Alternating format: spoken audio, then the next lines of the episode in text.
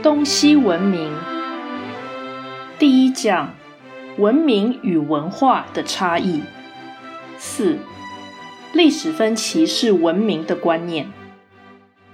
分歧这个说法，它基本上是以历史学的观点去提出的。其他的学科没有所谓的分歧问题。如果你研究的是地质、地质演变，那当然也有分歧。可是历史分歧跟那种科学分歧的很大不同，其实是一个价值判断的问题，不是一个时代演进的问题。比如说，历史分歧其实就是以古典 （classical） 为基准，那 classical 是古典，是典范的。古典的意思就是典范的，也就是标准的。也就是说，历史分歧是以古典作为基准而。建立的。如果人类历史从来没有进入到古典时期，那基本上人类是不会出现分歧的观念的，因为你必须有这个依据。所以我们在追溯的结果会说，古典之前叫做上古 （ancient），classical 是在 ancient 之后。那这个上古的时代，它只是一个文明奠定基础的时期。基本上也就是求生问题大致上要获得解决，或者政治法律能够被建立，社会次序能够维护这样的一个阶段，这是上古时代。可是如果你只是处在上古时代，那你不会意识到历史需要分歧，历史需要分歧，这必须要进入到古典时期，而觉得历史有一种进化，比如说。司马迁说他要通古今之变，成一家之言。那司马迁的时代现在又过了两千年，你想想看，司马迁要通古今之变，那个古今之变真的可通吗？你读了《史记》会发现，司马迁实在也没跟你说什么通古今之变的事，他只是用道德标准去批判这些历史人物。以历史进化而言，它不太能跟你说一个变化的重大趋势或者目标。可是他提出这个观念，表示他进入到古典时代，他知道文明有一种终极目标，所以回顾的结果，过去的历史值得被记录，然后以通贯的概念去解释。这个是司马迁的时代的一种精神上的需求，也就是说，司马迁的时代是中国的古典时代。回顾的结果，中国有上古时代，他才感觉到历史有一种进化跟需要做解释这件事情的存在。所以，《史记》是一个通史，在这之前并没有通史的概念。西方的古典时代出现之后，追溯古典之前是上古时代，古典往后就变成中古时代。中古是古典的失落，也就是古典精神不能维持，以至于变成一个退缩落后的时代，那叫中古。中古是中间的时代，中间的时代就是不前不后，不上不下。所以叫中古，the Middle Age，中间的时代。前面讲过分歧这个概念，其他学科基本上不存在。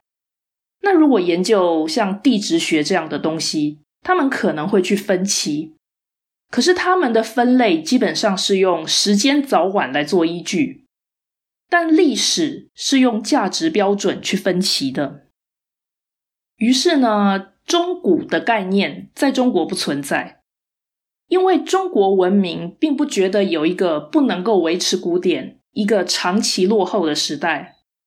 中国人也许就觉得分久必合，合久必分，他关心的是政治的统一或分裂的问题，对于文明层次高低的变化没有那么多的留意。可以说，这是因为中国文明持续的在进展。它没有像西方中古时代间断落后的这个局面，所以中国没有中古史。但是我们在引用西方历史观念之后，就也出现了中国的中古观点，所以就勉强去说那秦汉之后魏晋南北朝是中古，但是这个说法其实是不当的。前面说的这些例子是要表示分歧的观念其实是文明的观念。要知道，历史这个词汇其实经常可以用文明这个词汇来代替。嗯，也许在中文上我们不是这样惯用，但是在西方的语文里，当你讲 Chinese civilization 的时候，你基本上就是在讲 Chinese history。所以，如果这个书名叫做《文明》，我们翻译的时候就翻译成文明史。好比说《Western Civilization》这个书被翻译成西方文明史，那为什么你不就忠于原著？它上面写西方的文明，你为什么要翻译成西方文明史？因为 civilize 是一个动词，那进化或教化是不断在进行的，civilization 就是一个不断进化的过程。那既然实质上它是一个过程，我们就翻译成历史文明史，这也是很恰当的。没有这个文明的观念，那历史是不需要分歧的。如果一个文明它的进化程度是缓慢、持续渐进，没有太明显的差别的话，那也就不太会注重到分歧的问题。所以中国史呢，讲近代的时候就要说中国近代史、中国现代史，但中国的近代史跟现代史实在是不太需要区分。在台湾呢，我们教中国近代史是从鸦片战争开始教，中国现代史从辛亥革命开始教，差多少也不过差几十年，那干嘛一个近代一个现代？这表示说我们的分歧观念其实是受西方影响才出现的。中国历史本身可能不太需要分歧，于是呢，中国历史就用朝代来做区别就可以了。那朝代之间的变化不是那么的显著，就会使得分歧的这个说法不流行。历史一词可以用文明一词代替，因为历史发展的精神目的就是文明。何况文明这个词的本身就是指进化的历程，civilize civilization。由此可知呢，文明历史这四个字。其实这两个词是同义副词，也就是说，文明跟历史在意义上是一样的事情。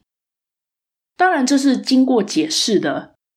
一般如果不思考这个问题，是不可能认为文明跟历史含义可以互通，因为很多人不相信历史是在进化，所以他们就不会认为文明等于历史。可是你去注意西方书籍的名称，它的 history 跟 civilization 经常是代用的。历史的含义虽然远较文明丰富，但值得注意的是，说历史就是文明的表现。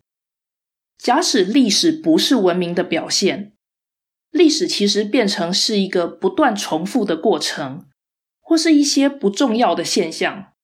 不重要的事件，这样的话，历史有什么可读性呢？历史有什么价值呢？一个很简单的现象就是说，读历史的人，如果我们说义跟同，那读历史是要重视同还是重视义？两种说法都存在。可是教史学导论或者讲历史理论的人，经常会倾向强调历史讨论的义。强调差异性而不是同质性，这是因为如果要谈同质性，你会发现历史上很多相同的事情都是最不重要的事。